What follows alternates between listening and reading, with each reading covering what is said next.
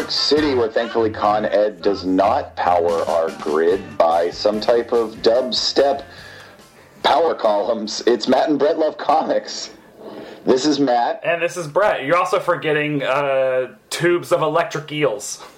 To oh right, right. Tubes. Well, I Was that- would believe that that is somewhere in this city. Yeah.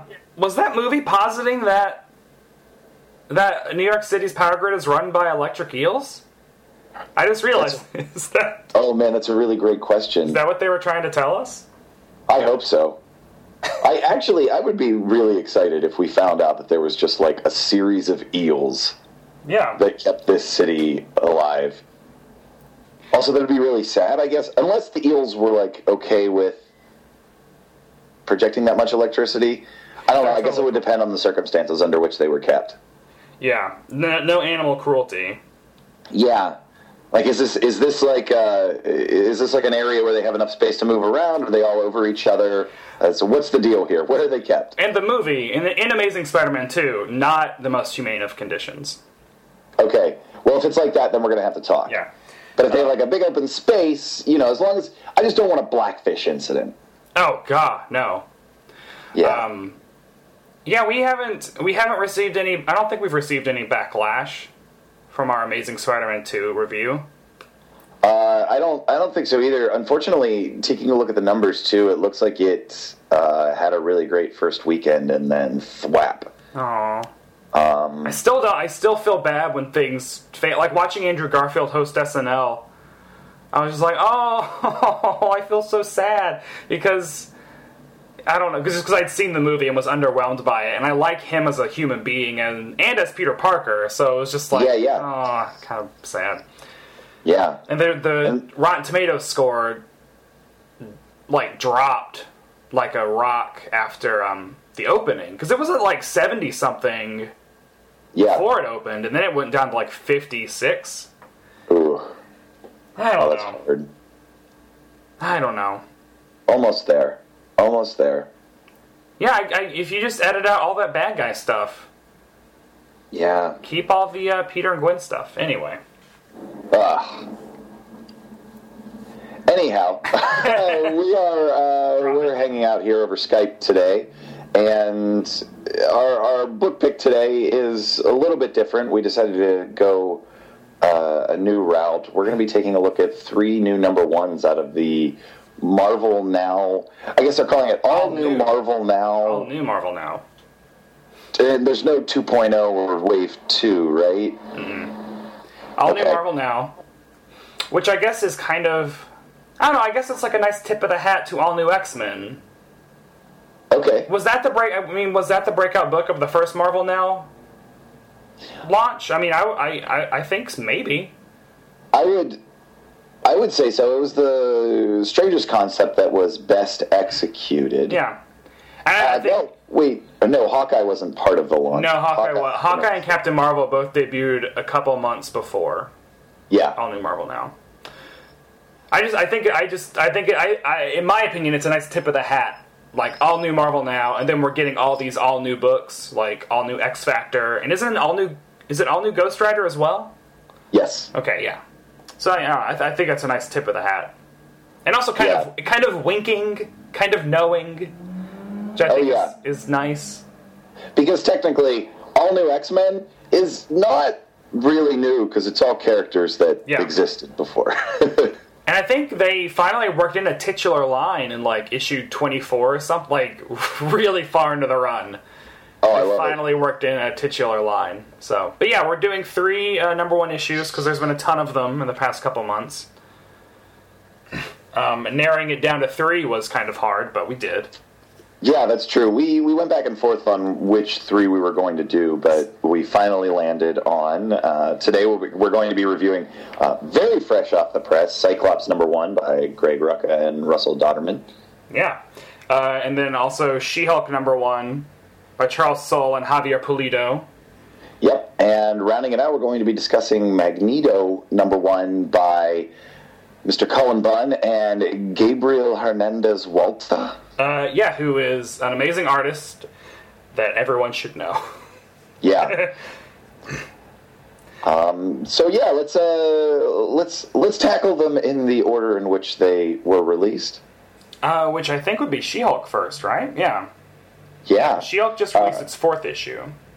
Yes. Yeah. That just came out this past week, and so far, overall, the series itself has been really, really fun. I like this new status quo. Uh, I mean, Charles Soule obviously knows this subject matter, and by subject matter, I mean, you know, being a green superhero. Yeah, yeah, because that's what he is. If you ever see him at a convention, Yeah. That's what He's he- seven feet tall. uh, yeah, he is a he is a lawyer that actually shifted from working at a big firm to doing his own private practice in Brooklyn, Yes. which is still his day job. Yeah, and this is it's very much you know what happens to Jennifer in this first issue. Um, she has it. She basically has it all. She's working at a huge firm in Manhattan and doing great for herself.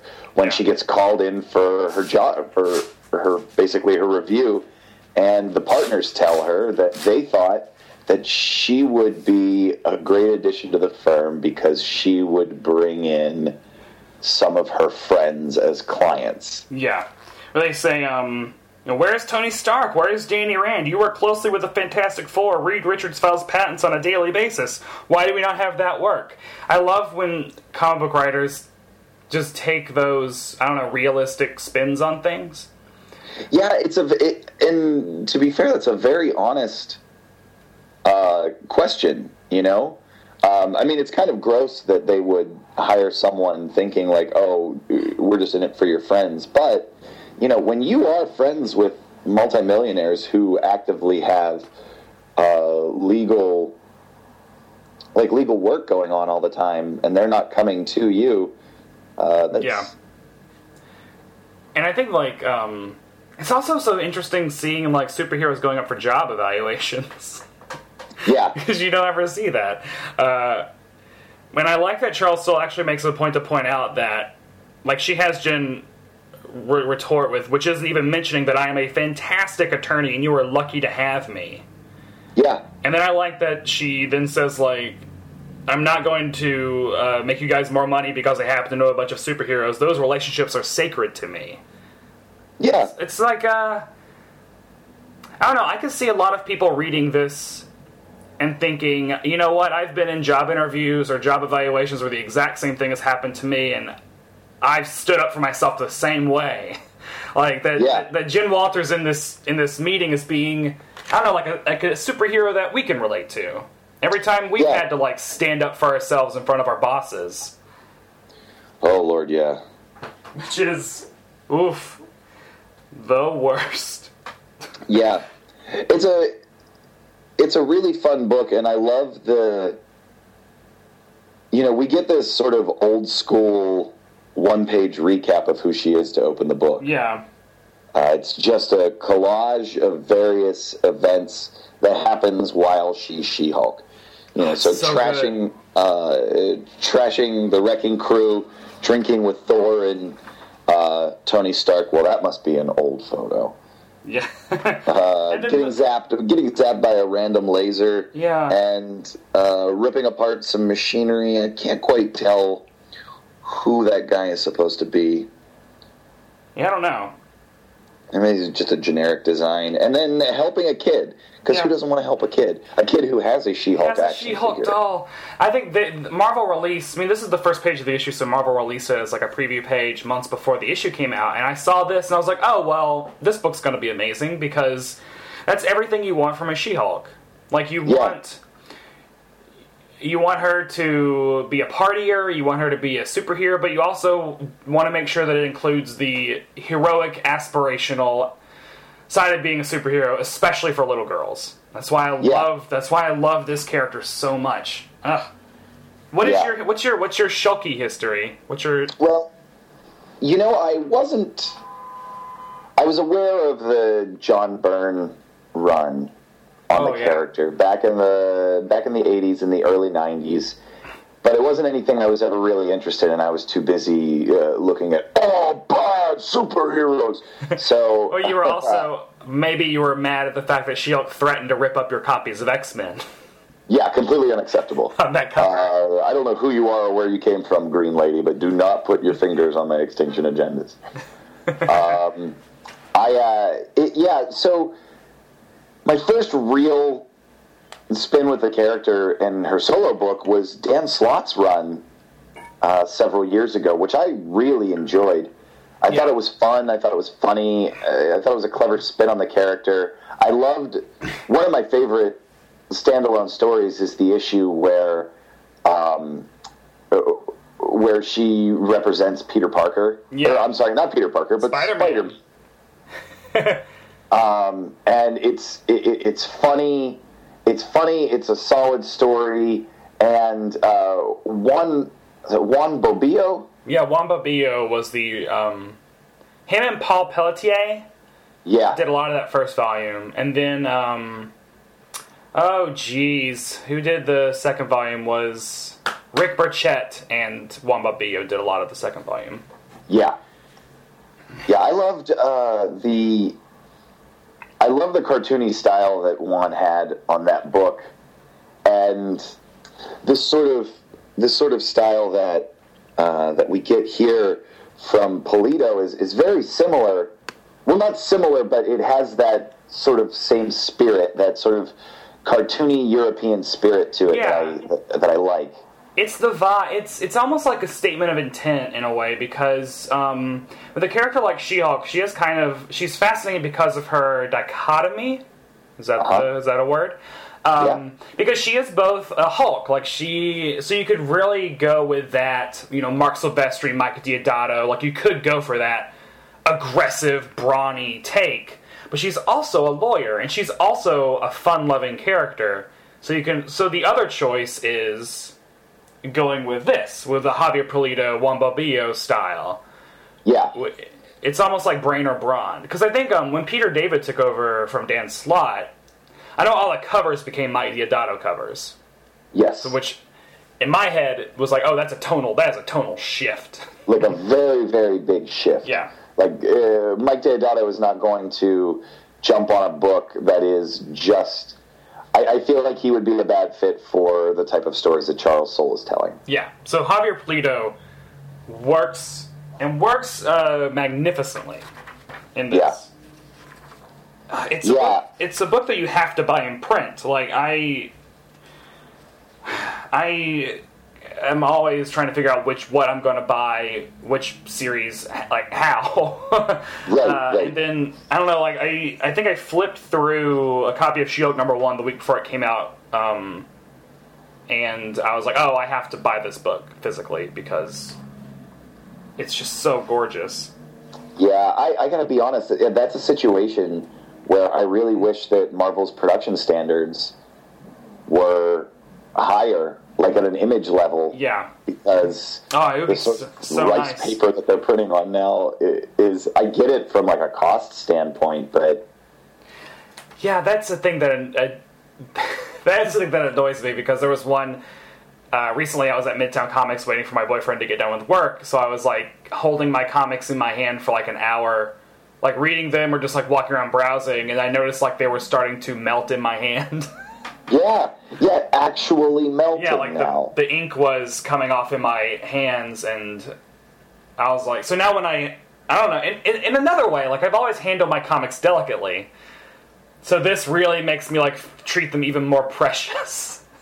True, true. Yeah, I, it's uh, it's really great art. This is this is honestly like the type of stuff, and not just the art itself, but the panel design and the layouts yeah, are really fun. He he draws he draws large panels, but they don't feel like they're swallowing space or no, yeah, you know, padding the book. Um, and like this is the type of stuff like I would love to own an original piece oh, yeah, from this book, right? yeah. The um the page. Uh oh, geez, where is it? When the page of Jen after she confronts Stark and is walking away from him, holding the cassette tape with her clothes all ripped, and she's smiling because she knows that she just outsmarted him. Yeah, Great page. yeah. Oh man. So yeah, so the actual case that she winds up taking. I mean, it's not an actual case per se. She goes drinking after she gets fired, Yeah. um, after she taps the boardroom table at uh, at her previous firm, and it cracks in half, Yeah. uh, which winds up having percu- repercussions uh, later in the book. Uh, she goes to her favorite watering hole, which is the place where all the uh, it's the lawyer bar. Yeah. Everyone lawyer. has like that bar, right? There's Yeah. the lawyer bar, there's the comedy bar, there's the journalist bar, and she's hanging out, and uh, and she winds up taking a case from a woman whose husband used to be a supervillain. That page I is so subtle and amazing of just it's like a medium shot where you just see She-Hulk's bust. Um, and in the background you see uh, a, a, a a normally non a normally dressed nondescript woman going around to each lawyer asking them for help and they're just laughing at her. Yeah, Uh, and in the foreground, you see uh, Jen like with a shot glass, getting a shot, getting another shot, and then finally like reaching over the bar and just getting it herself. yeah. And it's it's such great storytelling, and it's such great like soul relying on trusting in Pulido to just like yeah, do this. Like I I trust your instincts. I don't need to write any words. I don't need to spell anything out with captions. It's great. yeah. It, it's it's a really great piece of clear character development. Like you get this is this is four silent panels and then a fifth panel with a single word balloon, and it tells you a lot about. It tells you everything you need to know about the environment, Yeah. the situation, She-Hulk's mental state, and this woman's own mental state. You know, and I feel like if this were a page in the early 90s or something, There we would be covered in captions. There'd be so much internal dialogue. Like it'd be Yes. thought balloons from She-Hulk about like you know where she, what's she gonna do, what's her you know et, et cetera. Yeah. Great, great. And this is just this is confident storytelling is what this is to me. So uh, the the wife, her husband is dead, and she is trying to get basically money or compensation because Stark repulsor tech is based like the the model of Stark repulsor tech they're using now is based on basically her dead husband's her late husband's uh, inventions. Yes. And so Jen's like, well, I don't, you know, you know, I'm not going to take your case because 90% of lawyering is just conversations. I know Tony. I'm just going to go talk to him. Yeah. And of course, uh, she gets the runaround because Tony is in corporate mode. Uh, the building takes her to the legal department, which is an amazing, um, the longest hallway Yeah. ever in existence on the 180th floor, or is that is that 180 or just an 18 with a button beside it It's, oh, like it's 18th.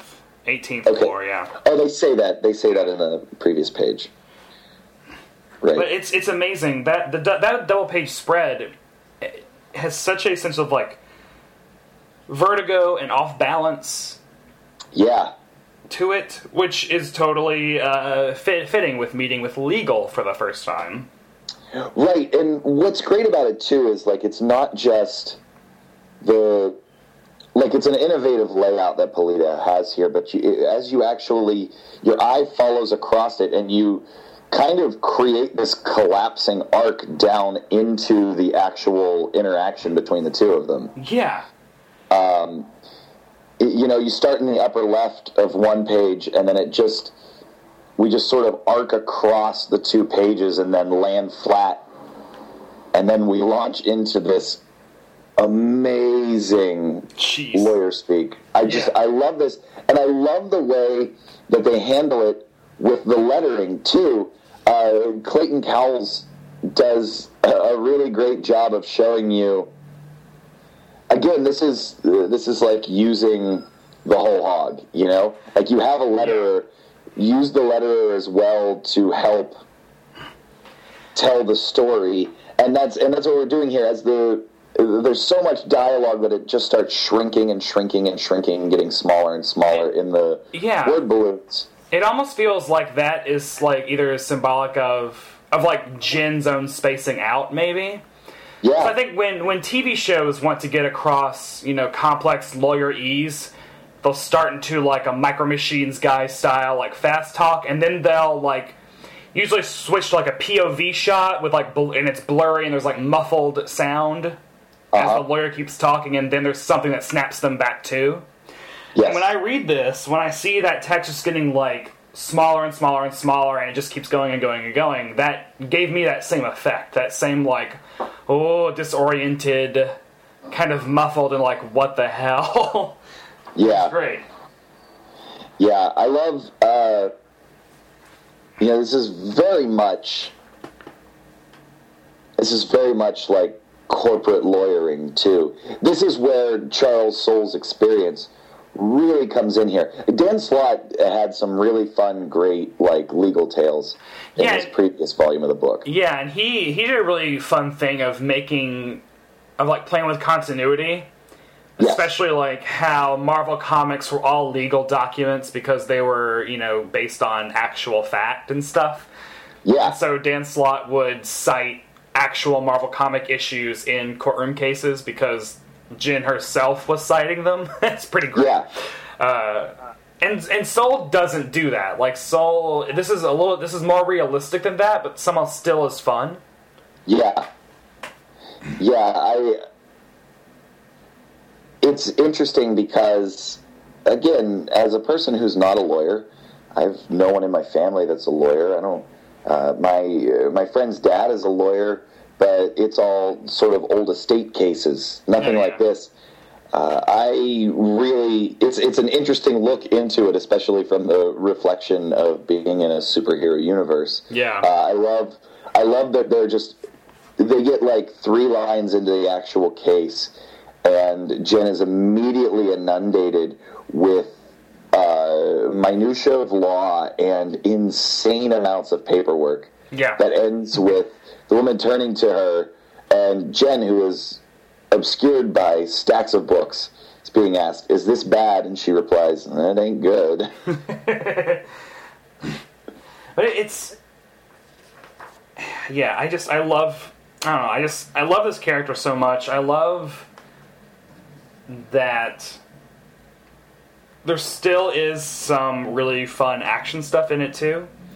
Um, Yeah. Like when she goes back to Stark Tower the second time and all these giant Stark robots come at her and She-Hulk says like, "Oh, well, I'm not here in my legal capacity right now. It's She-Hulk all the way."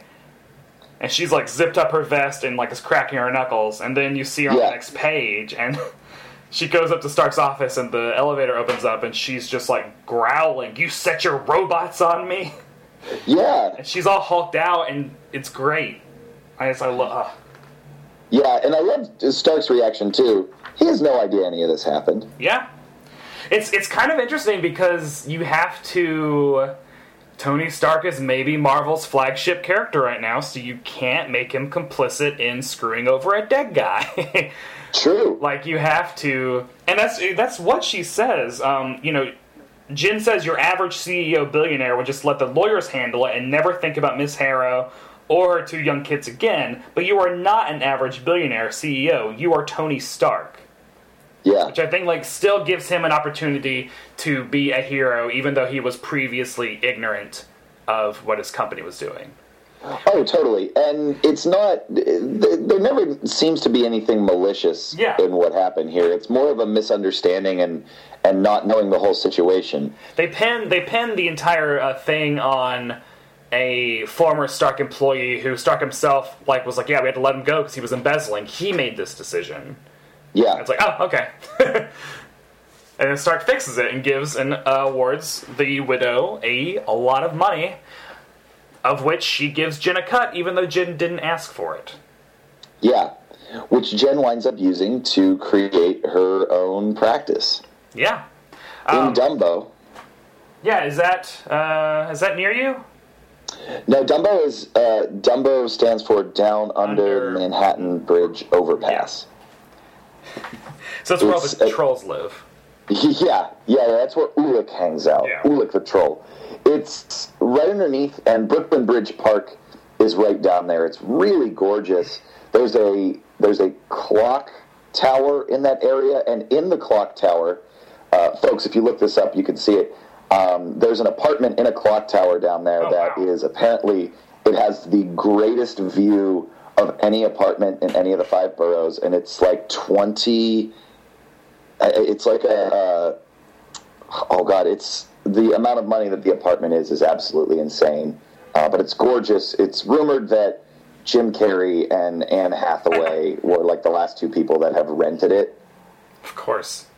Yeah, uh, you can actually see out the giant clock from the inside. Oh wow. Yeah, That that that's appropriate for a Batman villain, I would say. yeah, it, yeah. They're both Batman villains. Yeah. Yeah, Uh, I will say, lastly, about She-Hulk. Um, this book, uh, I mean, I guess I can reveal this that this book uh, has a Matt Brett Love comics uh, touch on it. This is a um, this book would be different if our podcast didn't exist, and that is an interesting thing to note. Wait, what? Yeah, uh, Kevin Wada is the cover artist for this book, and uh, Kevin Wada is an amazing artist who Oh yeah.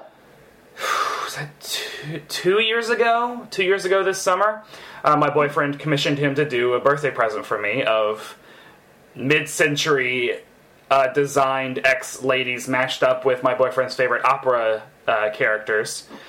It's an amazing piece. and it is gorgeous. And when we had Marvel editor Jordan White on our show, he saw that piece, and we like told him, like, I was like, yeah, you know, this Kevin Wada. This sent him links to his work, and then I was at New York Comic Con this past October, and I ran into Jeanine Schaefer, who is the editor on She-Hulk, yeah. and she said that. They're, uh, both her and Jordan were in the X office at the time, so I, I assume they sit in proximity to each other. I don't know. Uh, Yeah. but she was racking her her brain trying to uh, find someone to do this X Men number one variant for Hastings, Uh huh. where Hastings specifically requ- like they requested a Downton Abbey themed. oh yeah, yeah. Downton Abbey themed cover, which Jeanine was like, I don't know how I can make this happen. what does this mean? Such a specific, weird request. And Jordan said, Do you know Kevin Wada? Have you seen Brett White's piece? And she was like, Oh, yes! She hadn't seen my piece, but she was familiar with Kevin Wada's work. Love it. So having Jordan at our apartment to record our show put Kevin Wada on his mind, and he then suggested it to Jeanine, who now has him doing She-Hulk covers. So I don't know. That's a that's a couple of steps, I love it. It's a couple Kevin Bacon's. I like Yeah. it. but still, it's like I don't know. I'm, I Kevin Wada is such a great person. He's a great artist. Every cover he's done of these has been amazing, and every new one I'm so excited for him. Yeah, the the cover to this first issue is Iconic. really great. It's Yeah. there's a post there's a 24 by 36 poster of it at Midtown, and I want it. Oh, already? That's awesome. Yeah, I think that Marvel actually releases posters of covers the week they come out because there's already one of Captain Marvel number one, the David Lopez version. Oh, It's just we never like s- troll through previews for posters that's true. or go to Midtown to look at their poster selection, but they got a lot of uh, good posters there. There's probably one of Amazing Spider-Man number one. Um, yeah. So what's uh, next up would be Magneto, or is the next number one? Yeah, Magneto. Now you. Um, and talking about tone of book, if there could not be a more uh, extreme tonal shift from one book to another, it's it's these two back to back. And what was your? I feel like Magneto is the dark horse pick that I now personally am trying to tell people to read and champion. Um, so that just like I was not going to read this book.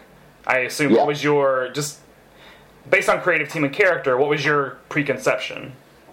You know, I just I wasn't interested. I know that we we had run down the list of Oh yeah, all new Marvel Now announcements in an older episode, and I think this is one that we'd mentioned, and I wasn't really interested. Um, Magneto as a character is when I started reading the X books, it was during Claremont's run, and it was at the end when he had begun to. Basically, Magneto was just an older gentleman with opinions. He just wanted everyone off his lawn. You know, he wasn't a supervillain. he wasn't really a superhero. He helped whoever was closest to him in like physical proximity. Yeah. And would just try to do the right thing. He just seemed like a man who was approaching the end of his life and was reconsidering everything that he thought. Yeah, that yeah, that seems right. And from there, they have eh, they had turned him back into a villain, and he was he was a villain for a long time, and then he was good again, and then he wasn't, and then during Matt Fraction's run came and literally bowed to Cyclops. Yeah. And, eh, eh, you know, uh, gave him his, uh, you know, it was like, I give you my axe.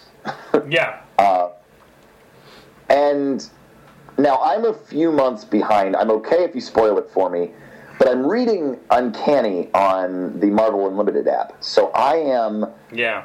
a few months behind current continuity. I don't I don't quite understand what happened to cause him to leave that group. Is this sort of a Wolverine situation No, he- where like th- this is what happens when he's on his own? No, he left. He uh, and he didn't tell anyone either. It's very. That's the thing that I liked about even Bendis's more recent take on Magneto and his relationship with Cyclops' revolution is like Bendis never wrote Magneto as if he he basically wrote Magneto as if Magneto was it was Magneto's choice to be there, and Magneto was not going to do anything that Cyclops wanted him to do that Magneto also didn't want to do. Like I liked that, and so that's why Magneto did his like triple agent thing with Shield Yeah. without even telling Cyclops, just because like I know this is what needs to be done, so I did this, and I'm telling you about it now. I've already done it. You can't stop it. I know better. Yeah. Um, basically, he just disappeared. There's an issue of him that Bendis wrote where he goes to Madripoor, the that um, Mystique has bought with her mound of cash for, off Yeah. of I do believe it was I think Hydra. She bought it from Hydra, I think Hydra and Yeah, she bought it. She bought it from Madam. Did the deal actually go down? Because yeah. the X Men jumped that scene, and I thought most of the money got burned. Uh, the deal went down because she now owns it. Okay. No, I can't remember the specifics because my memory gets shoddy with new things. Uh, Yeah. Um, and he, so he goes there, and Mystique is basically like, "Look how awesome this is! Like, we have all these mutants." But then he's looking around, and it's like, "Yeah, you have all these mutants, but they're all like gambling or prostituting themselves or strung out on drugs because this is like some sort of crazy. It's Madripoor, so it's not like it has the best reputation to begin with." Right. Um, and so he basically says, gives all of them the middle finger, and that's where the that I'm pretty sure that's where the issue leaves. Is like he's Uh-huh. gone, he's done with it, and then this series picks up, and now he is starting his one man crusade to basically uh, kill all the people that are uh, persecuting mutants. Yeah, and it's a it's a very the tone and the, his state of mind is so dark. It's yeah, it's it's so so dark. it feels very much uh, it feels very very much like Walter White at his darkest. Absolutely. Because it feels like Magneto doesn't have anything to live for. Like all he has to live for is his revenge, basically. Which is Yeah. very much a place that I'm pretty like Breaking Bad went to that well. um, and reading this, it does feel like I keep saying like if you were on that, if you were totally digging that anti-hero kick that a lot of uh, comics are on, then you should get on this. Yeah, That a lot of TV shows are on. It's interesting because you go back and you look at comics in the '90s, and a lot of a lot of the buzzword was anti-hero, right? Yeah, yeah. Uh, but it was it was nuts. Like the the stories weren't great. It was more just like anti-hero for K E W L cool Yeah, sake. yeah. and this But yeah, with with television sort of gravitating that way, it's like people have rethought how to do that and are and are just doing it better. I also I love um, Cullen Bunn. Um, I still have not read Sixth Gun, and we need to do an episode on it. I know. Uh, Yeah. I love Fearless Defenders, which I, I'm trying to think. I think that's the only work of his I've read. I love Fearless Defenders. This is so different from that book This Oh, is yeah. not what I because I haven't read Six Gun, so I wasn't really sure what to I was to expect from this, and it is so um, dark and uh, methodical and compelling, and also gory. The second page of this book is a guy kneeled in the street with a whole bunch of street signs rammed through his mouth coming out the back of his head. I did not expect that at all. And I will say, we're on issue three now. He does stuff in each issue that is worse than that. Yeah. In the newest issue, um, he cuts he cuts someone's forearm. He says like I'm going to make you do this with just a paperclip, and he then shoves the paperclip into the cut in their forearm, and then pushes it up through their skin as like a, as like a torture device. And it's things like I've been reading Magneto comics for 20 years, and Bunn is coming up with all these more disturbing ways of using his powers than I've seen before. yeah, incredibly uncomfortable. Like the the nails. Yeah, the nails in the second issue, Yeah. where he Ugh. rams nails into someone's hand and then makes them stab themselves in the eye, and then the next panel you see all the nails have been pushed clear through his hand into the person's head. It's it's it's gorier than I thought a Marvel book could be, even one that is, I assume, like rated teen plus. Yeah. but also not exploitative. Like it all fits with the tone. It doesn't feel. I don't know. I okay. I want to know what you think about this. I'm reading this, and I'm I get a No Country for Old Men vibe. Like I, I get a Dark Coen Brothers vibe from this book. Very much. Uh, That's actually incredibly accurate. Yeah, especially the coloring. Jordan Bellaire, Jordie Bellaire's coloring. I was like, this looks like the cinematography of a Dark Coen Brothers movie. Yeah. That's what I thought. Yeah, it's very No Country for Old Men. That's really accurate. Um, there, it's it, it definitely feels like the story of a man who, and this makes sense for Magneto too. You were saying earlier, you know, he was on this Uncanny X Men team. He's never been a team player. Even when he was in the Hellfire Club, not really. Oh, no. He he he is someone who he's not as arrogant as Doom, No, no, no. right? But he has that sort same sort of thought process that he should be the person in charge. It's because Doom Doom is self-serving, whereas Magneto is almost that he's that exact same level of gravitas and confidence and extremeness, but he does it for others. Yeah, He's all he's all about everyone else and not about himself. Like actually, Ma- magnanimous. Yeah. is that, is that that word? yeah, uh, like Magneto doesn't care about himself. I think no, he only cares about furthering in the survival of mutants. yeah, yeah. It's interesting because, and because of that, he winds up. I don't think he realizes as a character, like you don't realize that you wind up isolating yourself when in your head everything that you think you do is for a greater good. Yeah, because this issue we find him in a hotel room, um, like hiding out from the maid, like trying to keep his secret from her, like giving her money, like just to make her forget things. Yeah, she's seen or what she thinks she might have seen. yeah, He's in there like with a map of the United States with his, you know, controlling his pushments magnetically. Um, plotting out the path of these of this mysterious organization that is basically taking humans and turning them into sentinels against their will. Yeah, which is another um, interesting, cool twist that was kind of done with Operation Zero Tolerance in '97, but this is a further twist on it because it's people that aren't volunteering. yeah, yeah. You know, I think that that probably would have been. I mean, I'm trying to remember zero tolerance, and I, I, I I'm wondering if that would have like helped that crossover if they were people that were being yeah, turned into sentinels against their will instead of hmm, I don't know. But I'm thinking about a, a 16 year old crossover right now, 17. oh, man. yeah, Anyways, in this issue, uh, the And, and let's talk about. I mean, we've been talking about the goriness of it. The art itself is lends itself to that tone and mood. Hernandez Walta is a great artist, and he he was the regular artist on Marjorie Liu's uh, Astonishing X Men. He did not do the issue that we read, and Amilcar Pinna, who is now the artist on All New Ultimates. Yeah, He's he did that issue. But Hernandez, her Gabriel Hernandez Walta did most of Marjorie Liu's run, and I fell in love with his work there because it's this. It it's very indie, like it's very uh, non. It's it's what Marvel is doing great now. Is they're taking these artists who are not stereotypical superhero artists, and they're allowing them to use their talents in telling different types of stories. I love his art so much.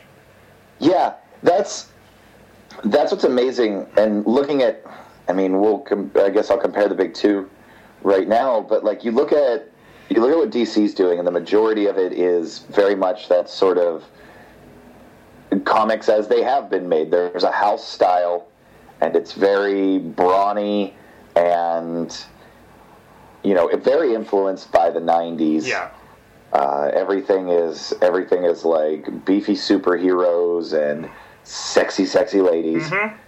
And then you look at what marvel is doing and they are taking these amazing talents and creating this like rich diverse art or like like tapestry of art across their entire line yeah. I mean, you know I'm trying to like Hernandez Walta to me. I'm trying to figure out like I see like David Mazzucchelli in here. I also, in some ways, see like John Cassaday, like a weird middle ground between the two of them.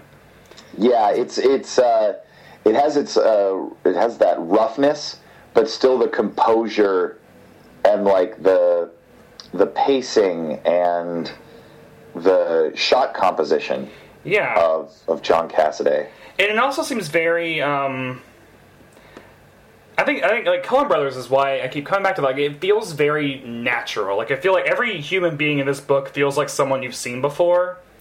Yeah, he doesn't he just goes for this very understated minimalist realism while still also feeling very textured. Ugh, i need to know how to talk about art better.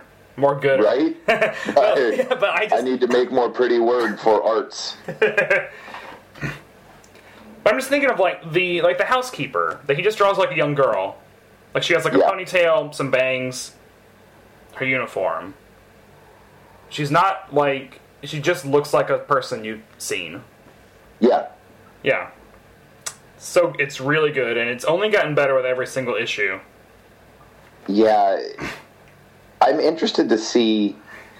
So this is, you know, looking a little bit ahead. The first story arc has wrapped. Uh, it, it seems like this is going to be a sort of travelogue Oh, book Yeah. in a way. Like he's going to be crossing the country. Eventually, he is going to get noticed by his former teammates. There's no way he's not. Yeah, I, um, considering the bloody, bloody swath he's cutting, everywhere Yeah. he goes, he keeps killing people. They're gonna notice. They will. You know what's interesting to me too, real fast, um, is that I realized we're in this place storytelling wise with Marvel where they're doing this in individual books that aren't like directly accessing whatever major crossover there is. Yeah. It's it's a hybrid style of like the Genesis era where everything was isolated. Every single book was isolated. And the crossover happy era that was in the 90s and then was happening maybe like 6 years ago Yeah. where where yeah we're we're watching Magneto do all of this horrific stuff and it's it's sort of off to the side but it's not well I guess more so in She-Hulk like it's not going unnoticed. We still have the other characters that exist in this universe showing up because of course they would because these people are friends. Yeah, and I, uh, I was also gonna say that this also, when I read early '90s comics and I find the like subscription page, yeah and I look through like the books that were you know they were offering for subscription in 1991, 1992. There are so many solo titles. yeah Like every, it's like there's so many solo character titles, and it's like Quasar had a series. Like okay, come on guys, you know. And Right. I feel like that died down for much of the last decade, where only your main flagship characters had solo titles. But now Marvel, I guess, like Hawkeye, uh, and you know Captain Marvel in her own way, both of them really showed that fan bases of varying types and sizes and devotions and pre-existing comic book knowledge will rally around these books. But Yeah. now Marvel is launching almost nothing but these solo hero books. A lot of them based around characters that have never had solo series before. That you are kind of like scratching your head, like how can they hold down a series? Um, which is my which was my reaction to Cyclops. Right. Which again was a surprise that they had announced this. I this was this was something I certainly did not expect. And then in the wake of the trial of Jean Grey, makes sense. Yeah. As soon as Uh. they um, made that press release, like, oh yeah, it's a Cyclops ongoing, starring young Cyclops, which is a father-son road trip through space with Corsair, I was like, oh, okay, yeah, that's a series I want. That's what I want to read because Uncanny X-Men at times already feels like a Cyclops, you know, ongoing. Oh yeah.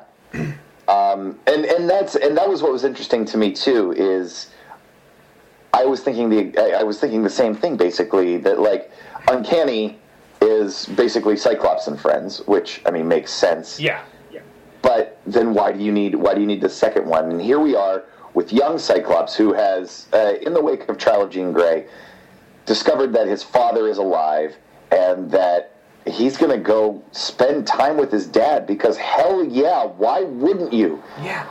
And they You're say they, 16. They say in this Oh. like what he he's thought his dad was dead for eight years. Is that what he says in here at some point? Yeah, Yeah. yeah. When I was eight years old, my brother Alex and I lost our parents in a plane crash that wasn't a plane crash. Um, I love that. Yeah, and it made me realize something as I was diving into the pages of this book. There hasn't really been like there have been stories where like you know Scott and Scott and Chris Summers had to like interact and stuff like that, but they never really had any type of like experience like this before. Yeah, especially And- young Cyclops. Oh yeah, yeah. And I mean, even when they discovered who the Starjammers were and all this stuff, Cyclops was in his twenties at that point, right? Yeah, they want you. Yeah, twenties. Yeah, I mean, and, Cyclops and has been perpetually thirty-five, as far as I'm Right. concerned. I mean, he was a, he was an old soul even in the first issue of Yeah. X Men. Um, but it makes so much sense. Like, yeah, you thought your dad was dead for so long. Even if you're in your twenties and he shows up again, why wouldn't you want to spend as much time as possible with him? and especially like you know corsair has been dead for eight years in our time too i think he died in 2006 or 2007 Yeah. in ed brubaker's rise and fall of the shi'ar empire storyline so that character when he came back in all new x-men i was grinning from ear to ear freaking out because Yeah. I it just like that storyline in particular just reminded me how this big amount of affection I have for cosmic X Men stuff. I love the Starjammers. I love the Imperial Guard. And Just getting him back, I just it felt great. Yeah, I'm very interested. Ugh, got a mouthful of marbles right now. I'm very interested to see how they're going to explain his return too. Yeah, I bet that'll definitely come up in this series. Yeah, it has to. It has to. You know, I thought you were dead for eight years. Well, I actually was dead for yeah. a while. Yeah, but then also And- I'm kind of like, man, just give me give me the stories you want to tell, Greggy. like, Oh, yeah. I will. Yeah. I'll write that. Uh, I'll write that story in my head. Did you know that there was a Starjammers miniseries in the mid '90s by Warren Ellis and Carlos Pacheco? I didn't know that that was the talent on it. Yeah, I'm. That's insane. Yeah, I'm reading mid '90s X Men comics right now because, of course, I am, and I just stumbled across that, and I was like, why have I not read this? yeah, I gotta track that down. speaking of speaking of back when everybody had their own series um, yeah that that was uh that was so long ago and again if anyone's going to tell these stories i'm okay with greg rucka even if greg rucka doesn't get around to it i don't care that guy has been writing some of my favorite comics for the last couple of years Yeah, he can do no wrong, as far as I'm concerned. Uh, yeah, right now this book it opens it opens on Hepzibah and Scott in space and her teaching him how to use his force blasts in a new way that I don't think he's ever used. Yeah, it's propulsion in space. Yeah, and I was like, "Oh, this is so smart." Uh, of course, like you know, at first I was like, "Oh, right." So this was my thought process. Immediately, I was like, "This is so smart. Why haven't they ever done this before?"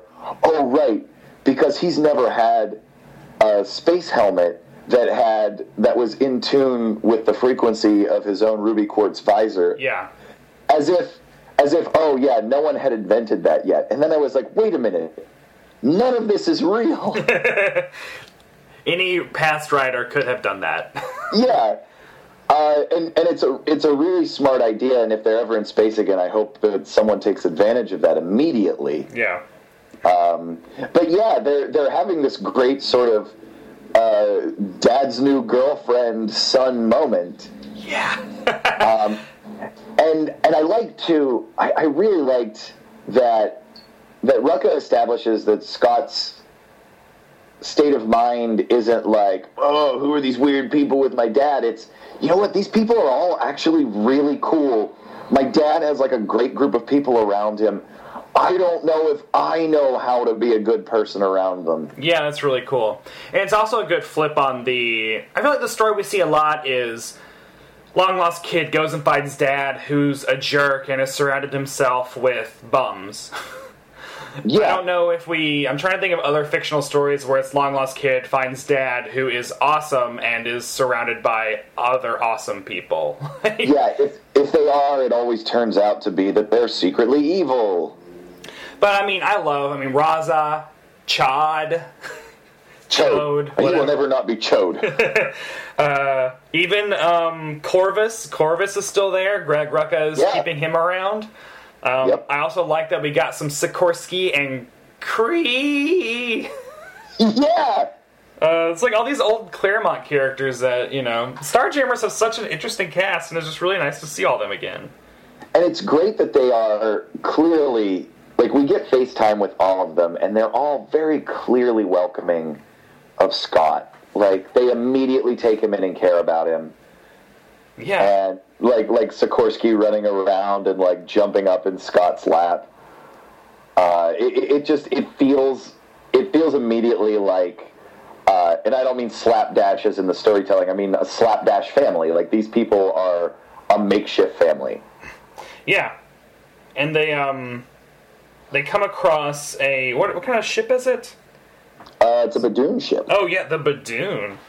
Um, and then they commandeer it capture the uh, crew. Yep. And then they just then uh, Corsair. Well, Hepzibah's the one that notices it, right? And yes. like this, you know, hey, this would be um, seats two. This would be a good. yeah. Good time for you maybe to go out with your kid. Yeah, and that. again too, here's a she she seems to be a really great support system for uh, for Chris Summers too. That she's like, you just discovered that your son is alive. You need to go be with him. And then there's this amazing moment that Corsair has where, you know, earlier in the book, he's like, I don't, I'm not sure I know how to be his father. Yeah. And that's he, such a yeah. great, honest thing that they let this character exist in. Especially the father of the 16 year old. Because he already struggled with having a, you know, mid 20 or 30 year old kid. Yeah. Um, and their relationship has always been kind of weird. Who has the weirder relationship, Corsair and Cyclops, or Cyclops and Cable? Those three. oh man, the issues, the daddy issues amongst all three of them. You know, I'd have to say it's. Oh no! Now I'm like immediately going back on what I think. I mean, you think about it, like Cable shows up. Cable shows up as an old man yeah. So he grew up like never knowing his parents, and then all of a sudden he finally gets to meet them. Um, at that point, I would say that's awkward because I feel like you'd be ang- maybe be angry that like you've you've existed with that feeling all of your life, but then at the same time, that might also mean that like at that point he doesn't even care. Well, does does Cable ever find out that Cyclops and Jean Grey raised him as time traveling consciousness, whatever's? Ooh, that's a like the the for the Adventures of Cyclops Yeah. and Phoenix story. That's a really great question, and I don't know the answer to it. Because then he's like, "Oh well, I guess you did raise me." Yeah, That's weird. yeah. But like Cyclops and, and Corsair, I guess it's more Corsair's relationship with Cyclops because now he's met his kid twice. Yeah. So yeah, it's a complicated. Oh. it's it's very complicated. But Rucka, again, I'm like I reviewed this book for CBR last week, and and I mentioned it here. This is a book. This is a book about family that happens to take place in a superhero universe, yeah. where this is all about the relationships between these characters, and I love to, you know.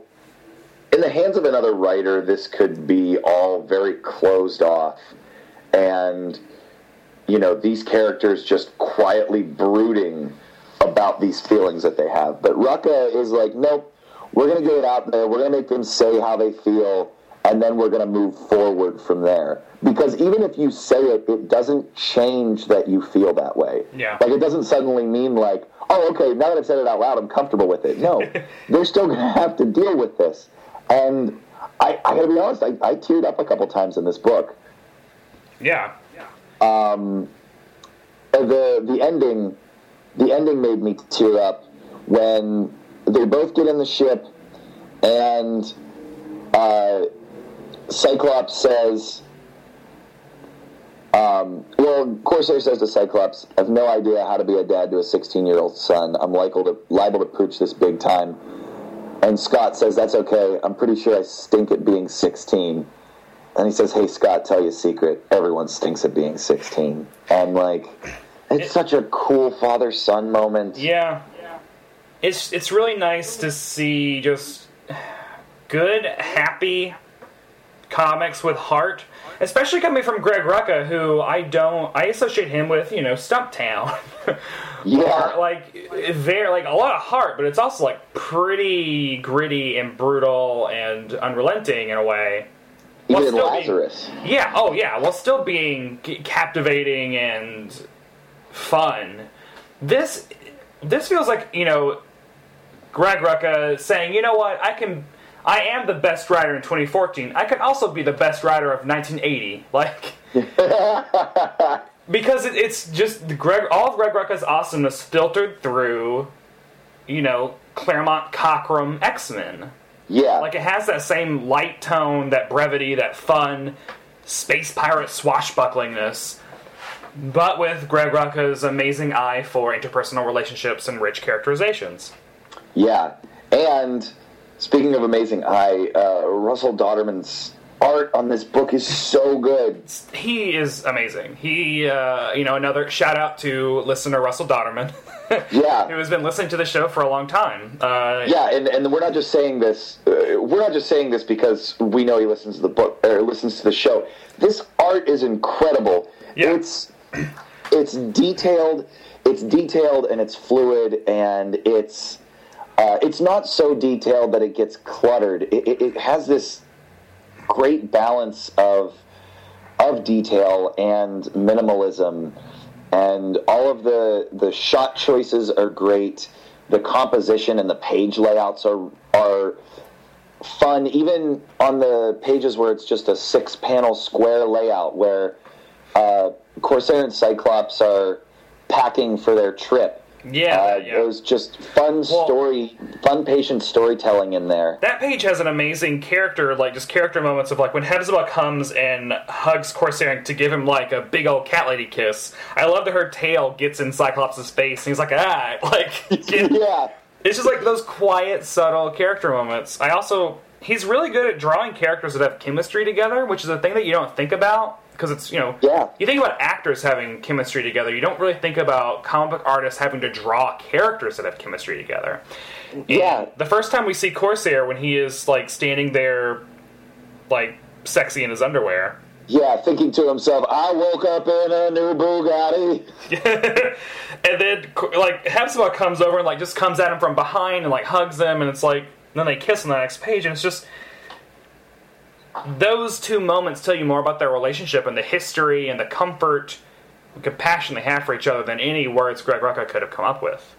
Yeah, and the there's another there's another place very much to me that really that really speaks to that, and that's when they blow the hole in the Badoon ship, and the panel, the the last bottom right panel of that spread, where Corsair says, "Unless you want him to carve out a swimming pool too, I'd consider an unconditional surrender." And the look that both of them have on their oh. faces, Yeah.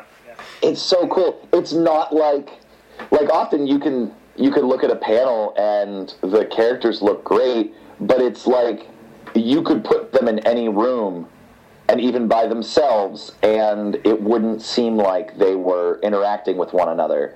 But here these are these are you know, it feels like like actors or, or people like in a situation together. Yeah. Yeah. Yeah. It's a really Um, good looking book. It's a really great first Marvel issue for him.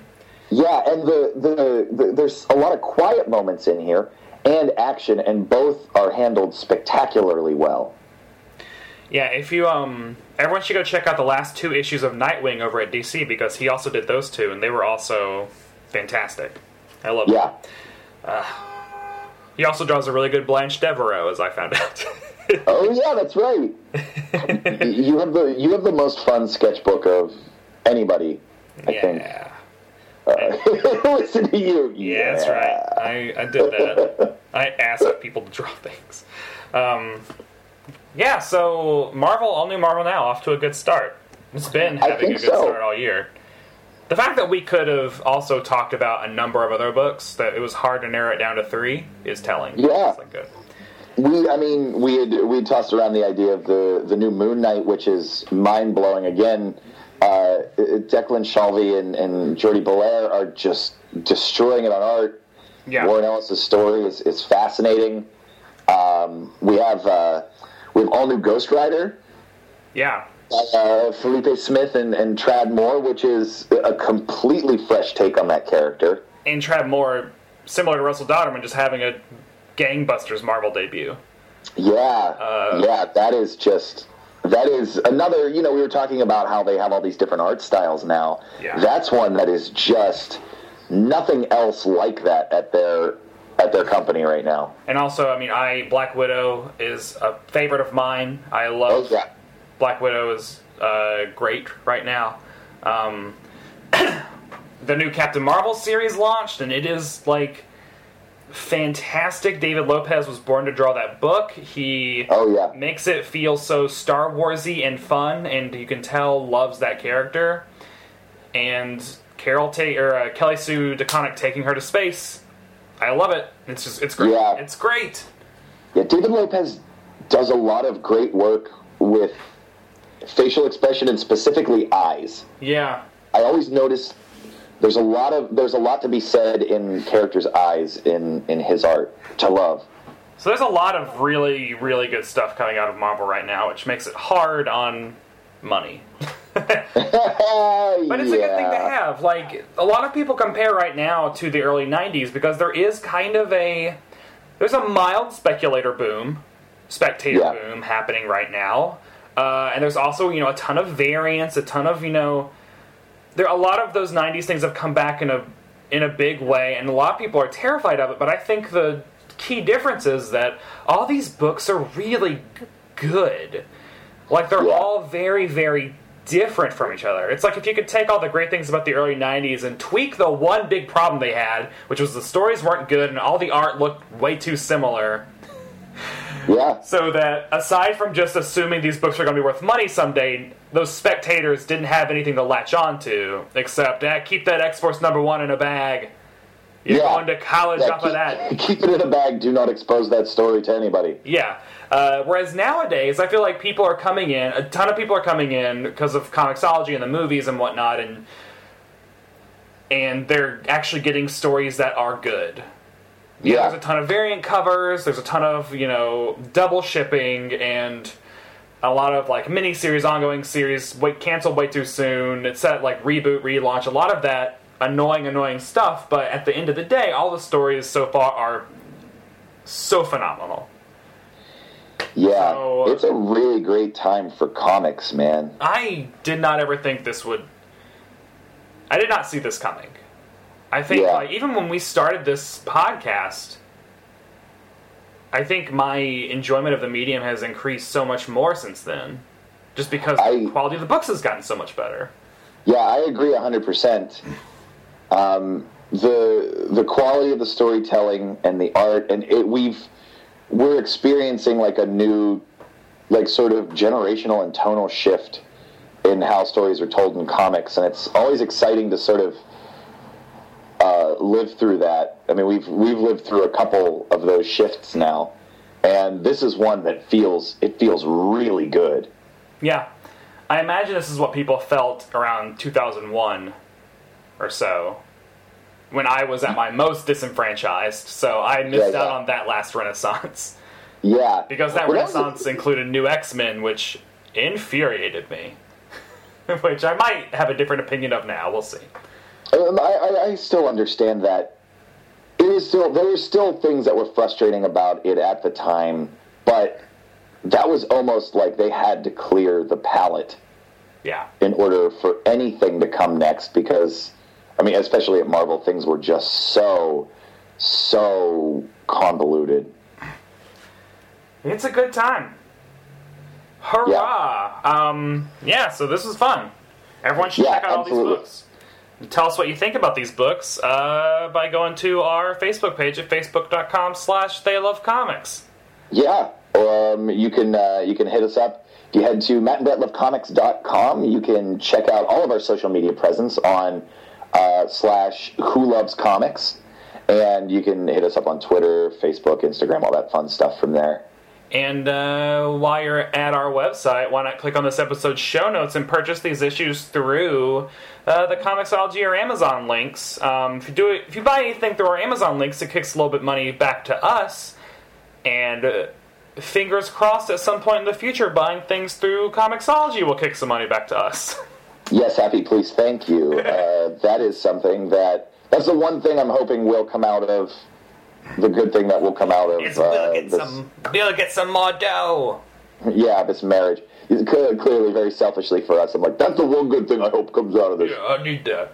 Uh, I say that because the app does not work well on my the new app does not work well on my iPad, and I'm really was- frustrated about it. Uh, as always, thanks to producer Ben, who I was talking to, uh, I think last week about this whole merger, and I suggested he should come on the show since he actually makes apps for a living and knows a lot more about the iTunes experience. Yeah, And- then I'm going to make you stress test this app on my on my iPad, and then you tell me what's wrong with it. Because he had a lot of actual like points that I have not seen anyone else bring up because we're all a bunch of comic book journalists first Yeah. trying to figure this out. Uh, I think in order to actually understand what the real ramifications are, you have to turn to people that you know know more about this wild and wacky world of the tech industry. Oh, Brett, you should interview him and put it up as an in your face jab. I could. But that would be giving him exposure. Unleashing him Oh, on the man. masses. We will be back next week with another all new Matt and Brett Love Comics Now episode. Yeah. Uh, a lot of big things coming up the end of this month, so hold on to your butts. Yeah, yeah, hold on to your butt. Let that cigarette dangle out of your mouth. Turn around to your Apple IIe and hold on to your butts. Until then, this is Dilophosaurus, And this is Velociraptor. and we love eating human beings.